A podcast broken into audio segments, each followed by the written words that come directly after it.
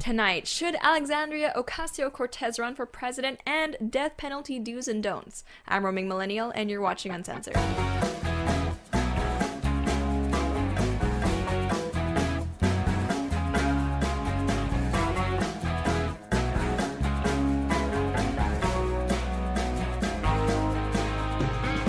Hey guys, welcome back to the show. With me is my producer Liam. Hey everyone. And today we're going to be starting off with an article from Vox. They just, you know, I should be thanking them really for the amount of content they've given me since I started talking about social issues because it's really, I, I'm quite grateful. I'm sure that, that that's their intent. Right. I mean, the, I, there are certain publications where it's like, I'm pretty sure most of your readership is just people who hate read you. I mean, I know Yeah, we get some hate real. watchers for sure, but it, when it comes to Vox, it's like it's significant. This article comes to us from Matthew Yglesias, who I'm pretty sure we've made fun of on the show before. But in any case, this article is definitely just treasure trove. Hmm. He's the male feminist dude, right? Yes, yes, he is the male, male feminist who has a very unfortunate case of soy face. The The true alpha. yeah, Yeah. that's him. So he writes, It's ridiculous that it's unconstitutional for Alexandria Ocasio Cortez to run for president. Immigrants, young people, and everyone else should be allowed to run. So I'm going to stop things just there.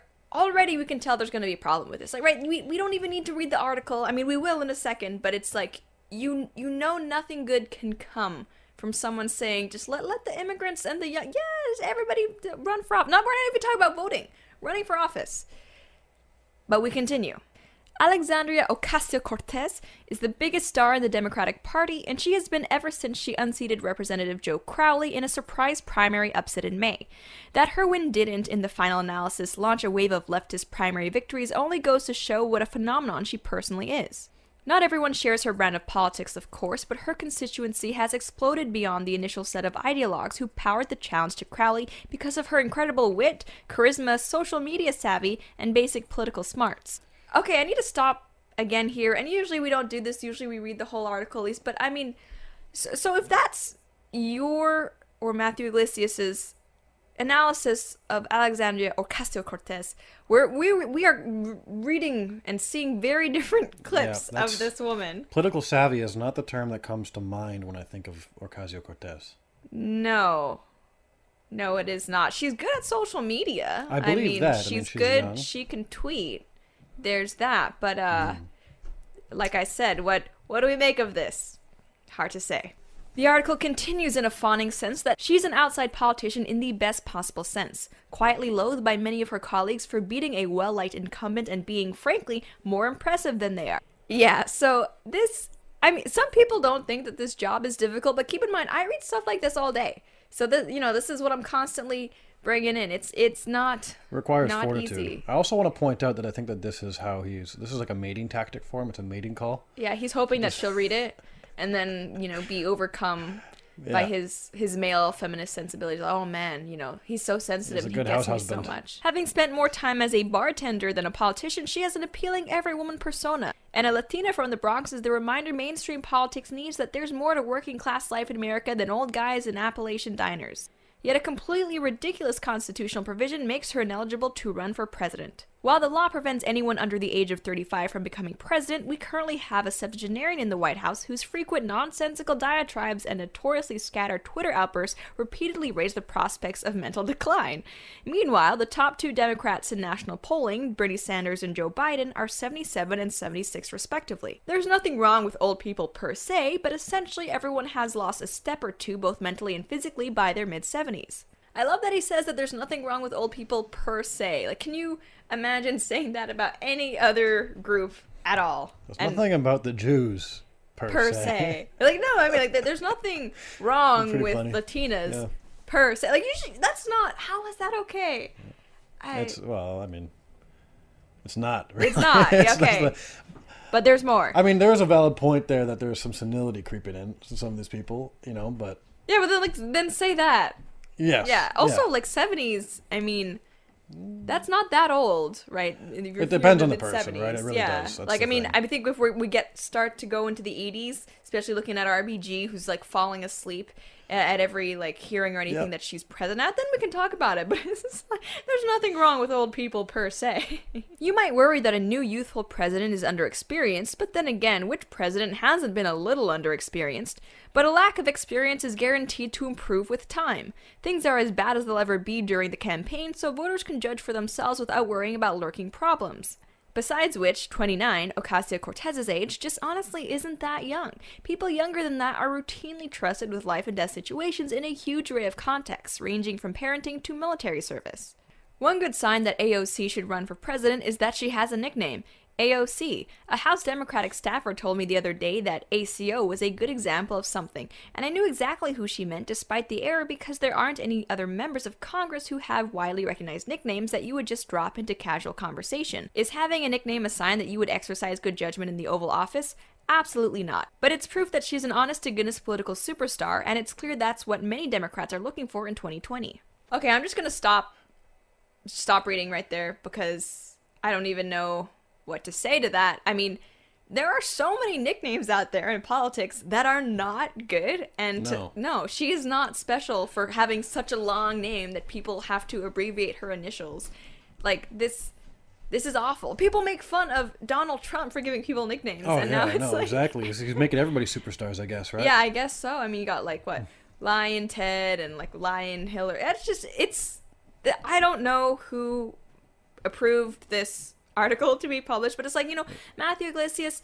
He, he's gonna do his thing. We've seen before, but it's I kind of place more blame on whoever was like, yes, let's publish this. So anyway, that steaming heap of journalism aside, larger context here is it wrong? Should it be overturned that people cannot run for president if they are less than 35 years old?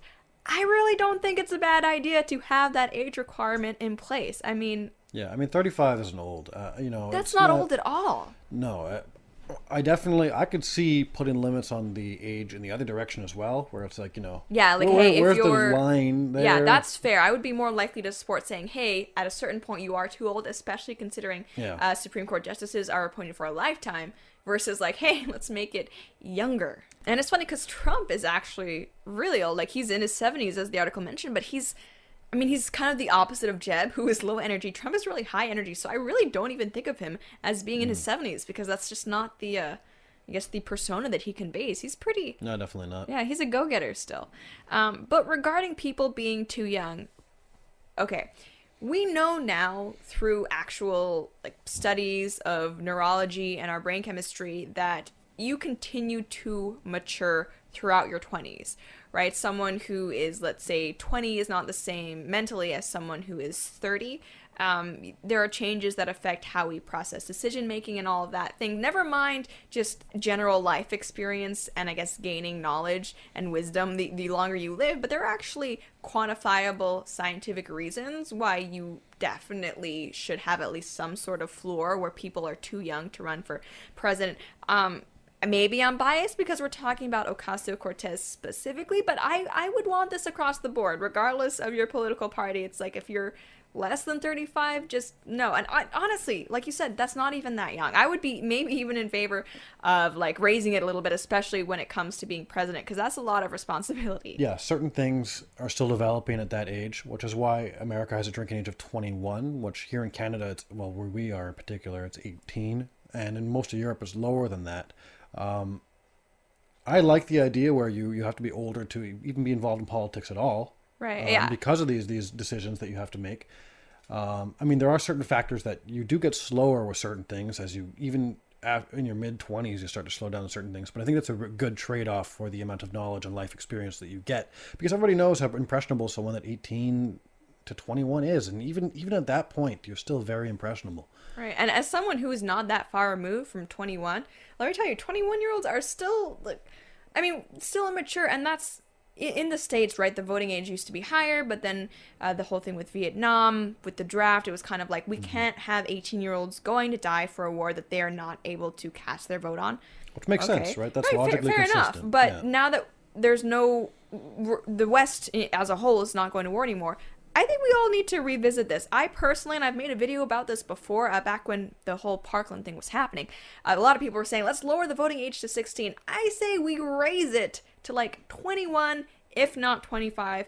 I, that and I acknowledge that means that I wouldn't be able to vote anymore, but I think it is a trade-off that would be worth making for me personally because I mean, it's it's science. You actually are better at decision making, especially balancing long-term consequences when you are older. I mean, some people will say, "Oh, that's just because people tend to get more conservative as they're older and, you know, that's who we want voting." But it's like, is it my fault that when people scientifically and quantifiably get better at decision making, they tend to vote conservative? I don't think so. I think maybe if you're a liberal, you can look at that and kind of ask yourself what what that might mean for you know for your political ideology. Uh, but no, this that would be a terrible idea. And he doesn't talk about it much in the article, but he also mentions immigrants being able to vote, or sorry, run for office. That's even like a step above voting. So right now there are provisions where you you can be a, an immigrant to the United States and still run for office. You just have to have been a citizen for at least like I think it's ten years. If you're if you're running for Congress, obviously if you're the president, you have to have been a citizen at birth, but for other political offices, you can have immigrated. I think that's fine. I don't really, I've never heard anyone criticize that, but I have a feeling that he's perhaps talking about non citizens as well. Uh, maybe even legal and illegal immigrants, and you should definitely. That's not the correct term. Sorry. Right. I'm sorry. Regular and irregular yeah. immigrants, as we uh, we Thank learned you. from the yeah. Um, that's a really bad idea. Uh, yeah, you should have. You should be I'm sorry, you you should have solidified your allegiance to a country before you're able to run for its office and begin voting. And I think like the whole 10 year rule, that's fair, right? Like I don't mm. want people who just got off the boat yesterday, whatever, like, yeah, I now vote and can run for your office. Like, no, no, I'm I'm sorry, no, and I, I don't care if that comes across as bigoted now, but I think that's just it's objectively a bad idea. And uh, you know, the framers of the Constitution and stuff, they they understood stuff like this, and even I mean, he criticizes them like this age restriction is just this antiquated thing. Being 35 actually made someone in a lot of ways older back then than it does now, right? Yeah. Because your life expectancy yeah. was lower and you I mean you got married younger, had kids younger, you entered into a lot of, I guess, adult settings at a younger age. Now, I mean, 35 year olds like what you've maybe just gotten your your MBA, maybe just mm. gotten married and had a kid. I mean, if we were to try to think of the similar age yeah. of what it means to be 35 now in their age in their ages, it might it may be like what 50 even or something. Radic- it would be radically different. Yeah, it would be uh, radically uh, different. So I don't think that he made the point he meant to. No, and I think to your point about the American founding fathers, I would think that if they actually did foresee all the stuff, that they'd probably, first of all, be wildly shocked at how things have been turning out, and second, like they would have limited these things to like it'd probably be higher to be a president, probably be forty. That seems reasonable to me, right? Because he he dismisses experiences like, oh, but it's not that big deal. Everyone's inexperienced to some degree, and you just get more experience as you go along. At what the interview for a job is that a good thing to say like you're you're interviewing for literally anything i don't have any experience but you get experience as you go along everyone's ex- inexperienced to some degree that's no i want you to have at least a, and people will say like oh well trump he doesn't have any, any experience as a politician he still has experience running you know billion dollar industries and mm. running businesses versus someone like Alexandria Ocasio Cortez and yeah. most twenty some year olds who like, what is your experience? Yeah, and she was she was a bartender, was a bartender. just prior to, and that's not like to not, knock not, on people, but there's no. a very big difference between you know pouring some drinks and you know what have you and running a multi billion dollar company, whether you like Trump or not. I think that's right. just a, it's just it's truth, just different, right? You know? And I, I understand like I'm I feel fine saying that I would be unqualified to run for office currently as well. Like I wouldn't vote for me. That would be awful because I wouldn't I wouldn't know what I was doing. And that's fine to admit. Mm-hmm. Like not everyone is qualified to be an elected official, and I think it's okay to have that standard.